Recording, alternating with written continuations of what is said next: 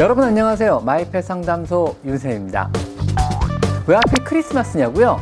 여러 가지 고양이를 자극하고 흥미를 자극하는 장식들이 여기저기 막 생기게 돼요. 그래서 크리스마스란 명절은 어떻게 보면 고양이들 입장에서는 재난이나 다를 바가 없어요.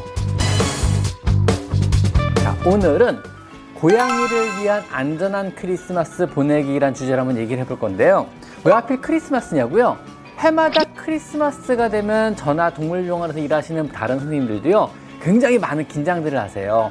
해마다 크리스마스가 되면요, 고양이들한테 꼭 사고가 생기기 때문에 그래요. 사실 고양이들 입장에서는 크리스마스가 굉장히 신기한 파티 중에 하나일 뿐 거예요, 아마. 그러니까 예를 들면 뭐 롯데월드나 아니면 테마파크나 아니면은 뭐 에버랜드 같은 거를 집안에 갑자기 옮겨놓으면 똑같아요. 갑자기 뭐 고양이의 흥미를 많이 자극하는 불빛이 번쩍번쩍하는 전구들이 사방팔방에 늘어지고요.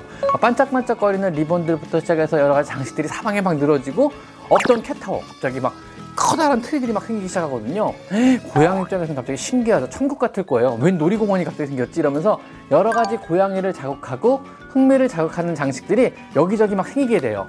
이러한 깜빡거리는 흥미를 자아내는 기다란 것들은요, 때로는 고양이에게 생명을 위협하기도 하고 감전이나 삼키거나 목에 걸리거나 여러 가지 사고를, 사고를 유발할 수 있는 위험물질의 분류대가 되거든요. 또는 멋모르고 크리스마스 트리에 뛰어오르다가요, 크리스마스 트리가 넘어지면서 고양이가 다치는 경우도 있고요. 또 여기저기 타오르는 양초들의 꼬리를 디거나 아니면은 초를 넘어뜨려서 화재로 이어질 뻔한 경우도 종종 생기, 생깁니다. 생전 본 적도 없는 사람의 왁장 지껄할 소리나 아니면 어린아이들의 짓궂은 장난에 고양이들이 벌벌 떨면서 그날 밤 보내기도 해요. 사실 그래서 크리스마스란 명절은 어떻게 보면은 고양이들 입장에서는 재난이나 다를 바가 없어요. 자, 어떻게 하면 양, 우리 양이들에게 보다 더 안전하고 덜 스트레스를 받는 크리스마스 명절을 보내게 할 수 있을까요? 우선요, 트리 같은 경우는 의외로 고양이가 사 킬로미터 정도 되는 고양이가 점프를 하면 쉽게 넘어가요. 그래서 고, 어, 트리의 받침대는요, 가급적 튼튼하고 무거운 것을 구비하시고요. 트리를 구비했다손 치더라도 바닥에 단단히 고정시켜주는 게 좋습니다. 물론 뭐 못이나 나무를 사용할 수는 없겠지만 최소한 테이프라도 덕지덕지 붙여가지고 쉽게 넘어가지 않도록 장치라든가 한쪽 구석에 놓고 끈으로 한 번 더 벽하고 연결해가지고 쉽게 넘어가지 않도록 크리스마스 트리 장식은 튼튼하게 일단 바닥에 고정을 좀 시켜주시고요. 그리고 크리스마스 트리를 뒤로 놓으면 일단 장식을 하기 전에 하루 전부터 크리스마스 트리만 먼저 두고 고양이의 반응을 먼저 보셔야 돼요. 고양이가 쉽게 오르려고 하진 않는지, 고양이가 트리를 막 씹으려고 하지 않는지 이런 거 보시고, 혹시 트리 나뭇잎을 막 씹으려고 그런다면 그쪽에는 씹지 않게 하는 스프레이들을, 쓴맛 나는 스프레이나 아니면 신맛이 나는 스프레이를 뿌려가지고 나무, 나무 잎마다 고양이들이 쉽게 씹지 않게 해주시는 게 좋고요.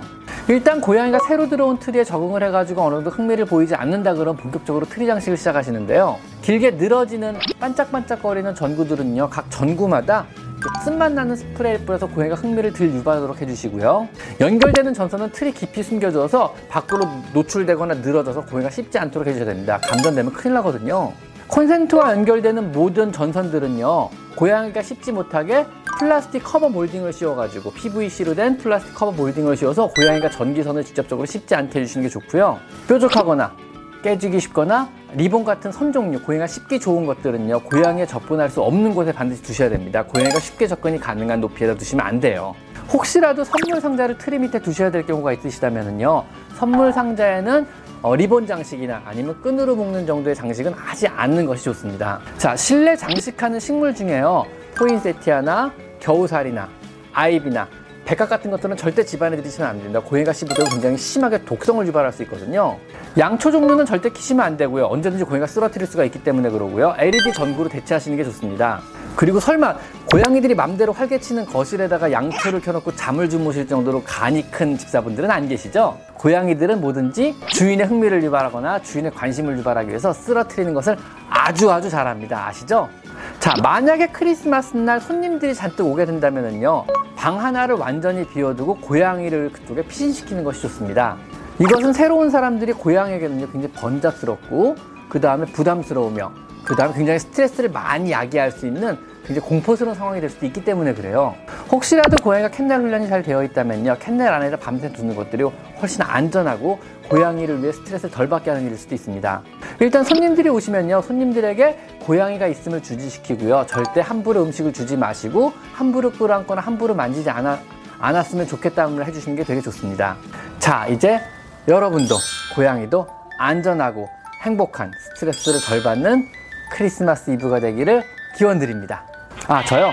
저는 당연히 병원에서 열심히 일하면서 보낼 계획입니다. 자, 오늘은 여기까지 마이펫 상담소 윤쌤입니다.